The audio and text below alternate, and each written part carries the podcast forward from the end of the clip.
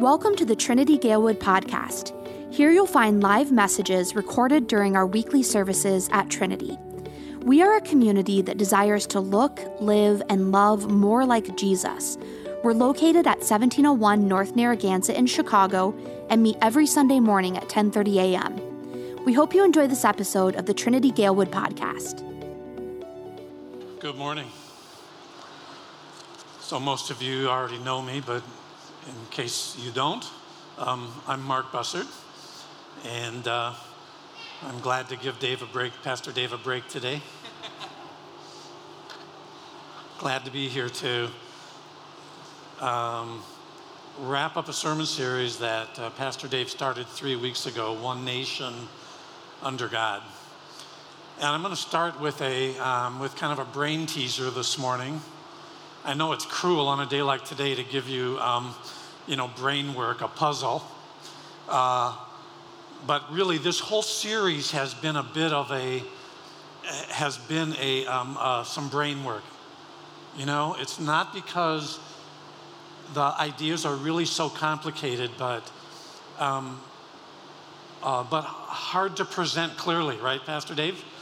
And, and, and move, you know, from one thought to another and really make sense, and then to make a practical application for us every day in our very complicated lives. So here's the puzzle.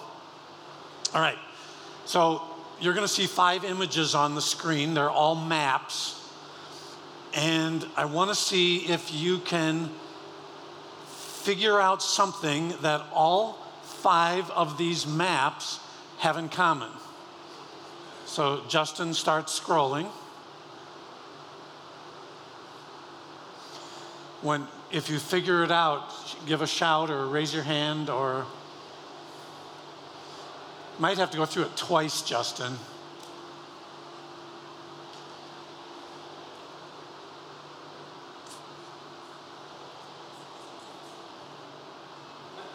Anyone? Okay, Bob?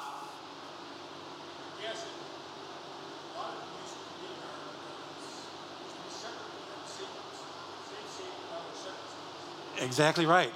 You win the prize. 10% off your offering today. Is that okay, Pastor Dave? Yeah, what was, what was the answer? Oh, oh, I'm sorry, you couldn't hear it. All five of these geographical entities used to be a single entity, and they have split or divided at some point in their history. North and South Carolina were once the Carolina colony. In 1712, there were some differences between the people in the north and the people down around Charleston, and they, they had an amicable divorce. Okay? Split, all right? Virginia and West Virginia were a single state until 1861, and when Virginia seceded from the Union and became part of the Confederacy, West Virginia, the people of that part of the state said, We don't want anything to do with that. And they seceded from Virginia. Um, all right. You have to be of a certain age to have ever heard of Czechoslovakia, but it was a part of the Soviet uh, sphere or empire. And in the early 90s, as the Soviet Union fell apart and all of its satellite countries became independent, the Czechs and the Slovaks said, We don't want to be one country. And so they separated. Sudan in Africa had a Muslim dominated government which was persecuting the, the, the, tribal people and the Christians in the southern part of the country. And after a vicious, bloody civil war, South Sudan got its freedom. And the real poster child for breakups is the nation of Yugoslavia, which should have never been a country in the first place.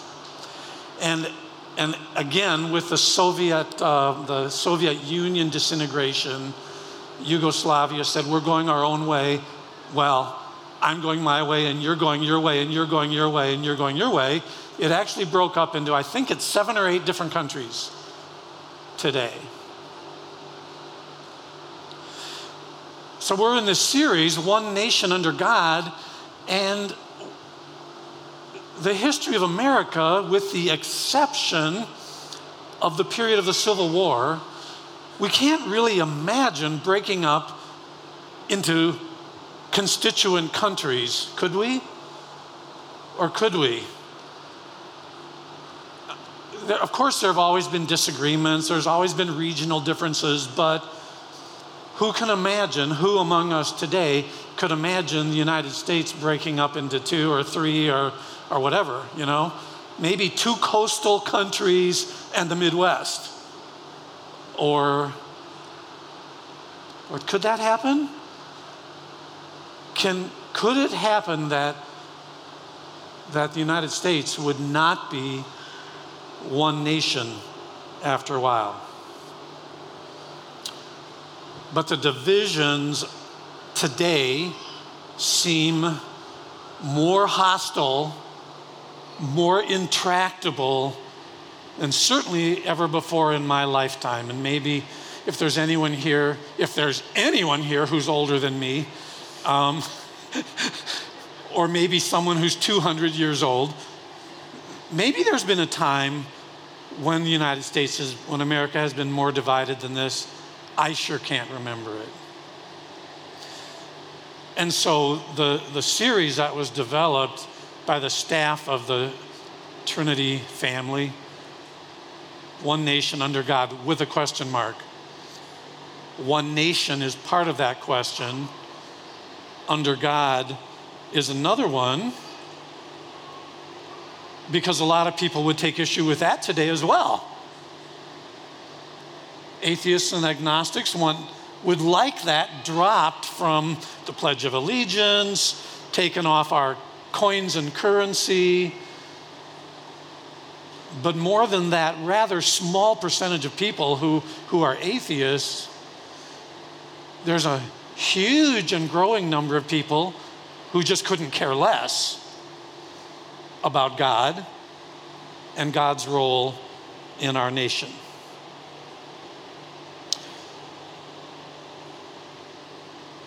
So, where do we go? Where do we go with that?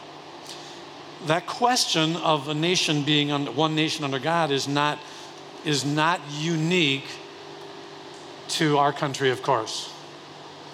Christians in, uh, in, in Russia or in Iran or in Albania or in Sweden or in Japan also wrestle with the issue, wrestle with the issue, how do I be a Christian person? How do I be a Christ follower in my country, whatever it is?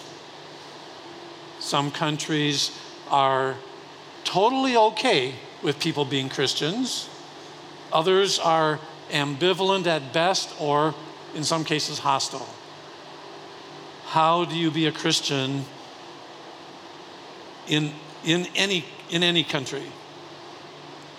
How do we be a Christian here in a nation which may not or may no longer support and endorse our values and our beliefs?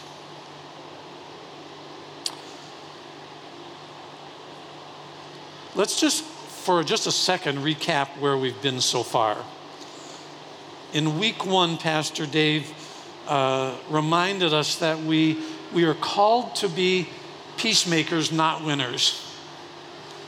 We have this mindset, uh, it may be, for some of us, it may be an ethnic thing, it may be a denominational thing, or maybe it's just human nature.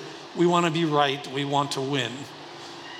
But Jesus said, Blessed are the peacemakers, for they will be called children of God.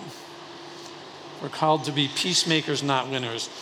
In week two, Pastor Dave introduced or elaborated on the doctrinal idea of the two kingdoms that there's a difference between following and serving God and being a citizen of a country. In some ways that's that's not you know hard brain activity unless you live in some countries where politics and religion are so blended that they don't, that they don't consider that a division. But even we, you know, we, many in America have thought over the years this is a Christian nation. And it's easy to blur the lines between faith and politics. So that was an important thing for us to think through. Week three, last week, Pastor Dave reminded us that in general, as Christians, we are called to respect and obey and pray for the civil authorities. In other words, to be good citizens. But only insofar as those authorities do not command us to do something contrary to what God tells us to do. As it says in Acts chapter 5, we must obey, when that happens, we must obey God rather than men. So today we want to kind of pull some threads together and wrap it up. And really, it kind of comes under this question How do I be a good citizen and a good Christian? For some people, being a Christian citizen, being a, a good citizen and being a good Christian equates to political activism. Some kind of activity with a spiritual agenda. Some people have always seen America as a Christian nation or believe that it was at one time. And so then they think laws need to be passed that reflect Christian beliefs and values. But of course, not all Christians agree on what those values should be. Two Christians reading the same Bible, at the very least, may have a whole different set of priorities and may even be on opposite sides of the same value question. So, for some, that might mean uh, overturning Roe versus Wade, but for someone else, it might mean passing anti discrimination laws or raising the minimum wage or being a sanctuary city or a sanctuary church.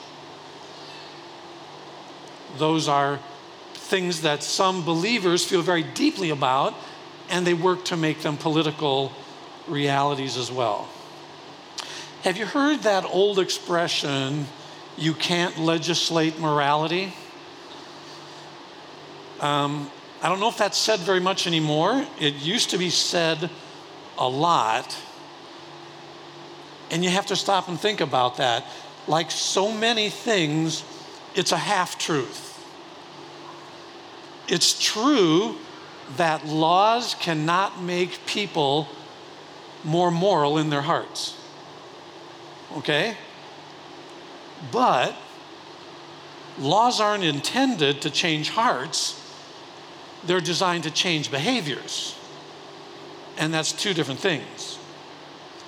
Laws don't really make people more fair or more compassionate or more generous, but they can require actions that are fair or compassionate or generous.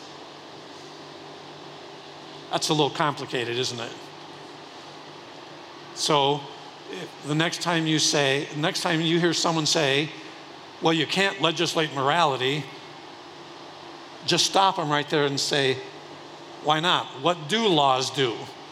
What are laws about if they're not about morality?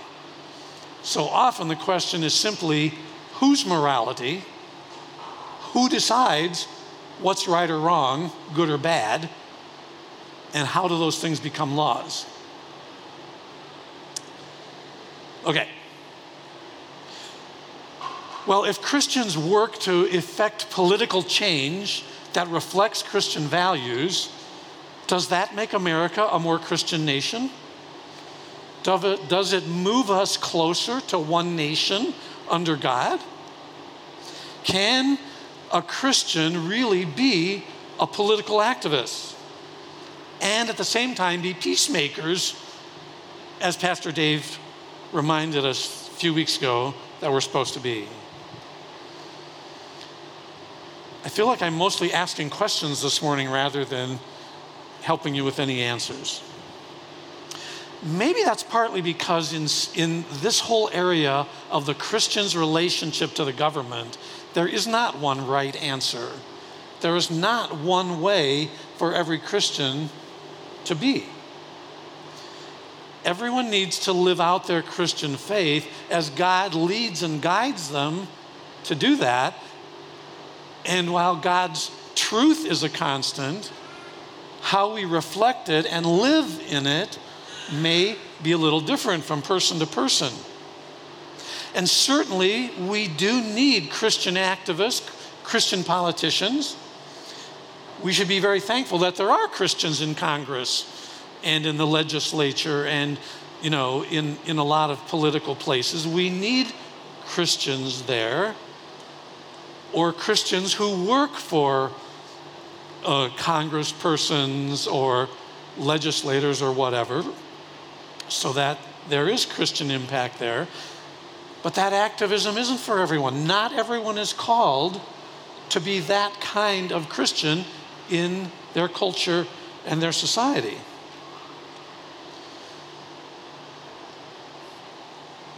When the staff uh, of, uh, of Trinity designed this series, one of the suggested scripture passages for today, for week four, was 2 Corinthians 5, verse 20. We are therefore Christ's ambassadors as though God were making his appeal through us.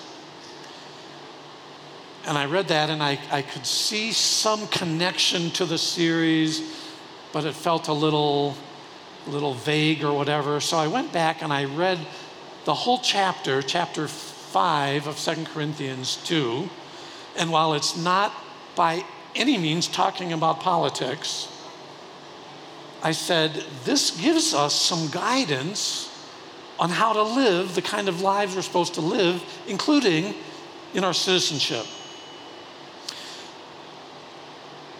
And so I saw in it three things that I want to wrap up with today, kind of share with you as guidelines for being a Christian in America in a politicized environment. How do we live in that? How do we deal with that?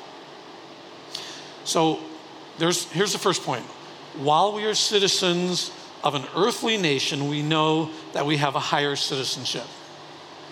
That's not, that's not news to everybody we recognize that as Christians, even as loyal American citizens, we have a higher loyalty to God, and we have another homeland that we're already citizens of, and we're waiting, waiting to go there. Here's the here's the part of 2 Corinthians 5 that that's based on. It's uh, you you heard some of this, so I'm repeating from the scripture reading that Pastor Dave read, read.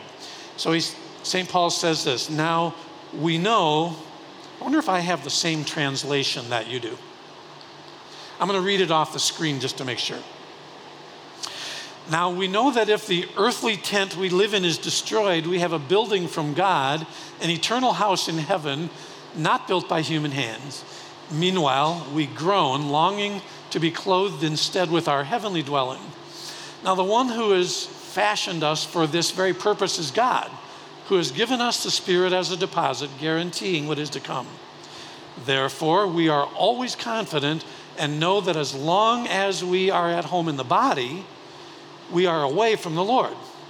For we live by faith, not by sight. We are confident, I say, and would prefer to be away from the body and at home with the Lord.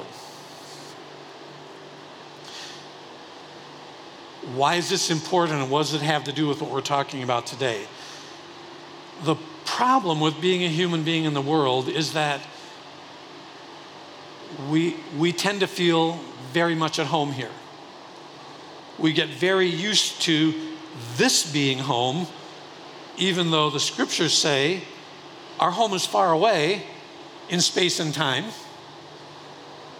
But we feel pretty comfortable here, and we forget that we're not at home, we're just on a journey on our way home. That changes how we relate to our environment that we're living in. It's pretty interesting how, how often the Bible reminds us that this is not home. Let me just share uh, two of them quickly. One is 1 Peter 2, verse 11.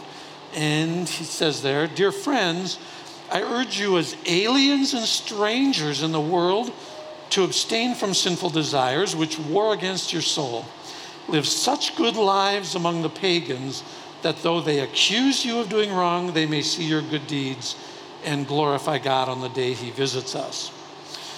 And in Hebrews uh, chapter 11, this is, if you're familiar with Hebrews, there's this long section where uh, the writer talks about the great heroes of the faith of the past Abraham, Moses, the prophets, all this kind of stuff. And then he says, all these people were still living by faith when they died. They admitted that they were aliens and strangers on earth. Instead, they were longing for a better country, a heavenly one. You know, when you're on a business trip or on vacation, you don't feel a sense of ownership on your hotel room, right? You may really like it. It may have a more expensive and comfortable bed than you have at home, but it's not home. You're very conscious that you're on your way to somewhere. It's temporary. And what's coming. And after a while, you only want to be in that hotel room for so long, and you say, I want to go home. I want my own house and I want my own bed to sleep in. So, point one as we think about ourselves as citizens of this country, don't get too comfortable here. This is not permanent, this is temporary. Secondly, Paul says that we are to live to please God. Let me follow, let me read that with you, um, Justin. So, because of that first part, therefore, uh, because we're confident that God has planned something else for us, we make it our goal to please Him, whether we at home are at home in the body or away from it. We, for we must all appear before the judgment seat of Christ, so that each of us may receive what is due for the things done while in the body, whether good or bad. At first blush, that sounds a little scary, you know, um, we have to please God because someday He's going to be standing there saying, You were really bad. Except that's not what Paul is saying, because when God judges us on the last day, He's going to look at us through the rose colored glasses of the sacrifice of Jesus. And He's going to say, Oh, yeah, you're one of my perfect children. Come on in. Still, Paul says we are to live to please God. And in our lives in general, and in our relationship to our country and our citizenship, specifically today, we need to make it our highest priority to please God, to determine what it is that God wants us to do, and then try and live that way. that seems obvious when we're sitting in church, but the reality is when it comes to issues, the conflicts, our push often comes from somewhere besides God. From the media, perhaps, from celebrities, uh, from, uh, from our circle of friends who all feel the same way about something, or from human wisdom that we have heard and learned, not from God. And so as we as we deal with the conflicts that as citizens we and as Christians that we face, the question is, what does God want me to do? And by the way, he won't tie a note to a rock and throw it through your window. I'm not trying to oversimplify this. It's not always easy to know what God wants us to do, but that's the Christian life the life of prayer and study of God's word, a life of repentance, the life of figuring out what God wants us to do. Thirdly, what Paul says in 2 Corinthians 5 tells us that we do have a lot to contribute to our culture. So at the end of this chapter, he says, Since then we know what it is to fear the Lord. That doesn't mean to be scared of him, it means to respect him, to stand in awe of him. we try to persuade others. That's an important thought. We are here to persuade people. For Christ's love compels us because we are convinced that one died for all, and therefore all died. And he died for all that those who live should no longer live for themselves, but for him who died for them and was raised again. All this is from God who reconciled us to himself through Christ and gave us the ministry of reconciliation. That God was reconciling the world to himself in Christ, not counting people's sins against them and he has committed to us the message of reconciliation. We're therefore Christ's ambassadors, as though God were making his appeal through us. All right, as we grow in our understanding of what pleases God, we discover that we do have a lot to share with other people, with our country. Part of that is things like our understanding of human nature, of what is right and wrong, a lot of things that we pull out of, out of God's Word. But the main thing we realize that Paul focuses on here is that people, people all around us, people that we live with, the people that we work with, the people in our neighborhood, they desperately need Jesus. Oh, yeah, they may indeed need a higher minimum wage or more equality. They may need kind and generous treatment because they are immigrants, even illegal immigrants. There are a lot of other things that may be true, but what they need above everything else is Jesus. And our primary message as ambassadors, as Christ's ambassadors, is the message of reconciliation, of forgiveness, of hope. A message that they too can have a home to look forward to when Jesus comes back. I have to insert in here for just a moment. I've been speaking to this group of people as if all of you already know this, know Jesus, already have this hope, this peace, this reconciliation, and I shouldn't assume that. Because before we can be ambassadors for Christ, we need to come to the realization that Christ is for us, that our sins are forgiven, that we do, in fact, have an eternal heavenly home. And if you're on that fence, so to speak, or if if you've been uncertain about that or just haven't believed that, I would just like to invite you today to consider the gift that Christ has provided for you. Make it your own. And then you have also the opportunity and the privilege of being an ambassador of that message to other people around us. This is the main message that we try to persuade people to see, to hear, to understand, and to believe. Remember, I said earlier that old cliche you can't legislate morality.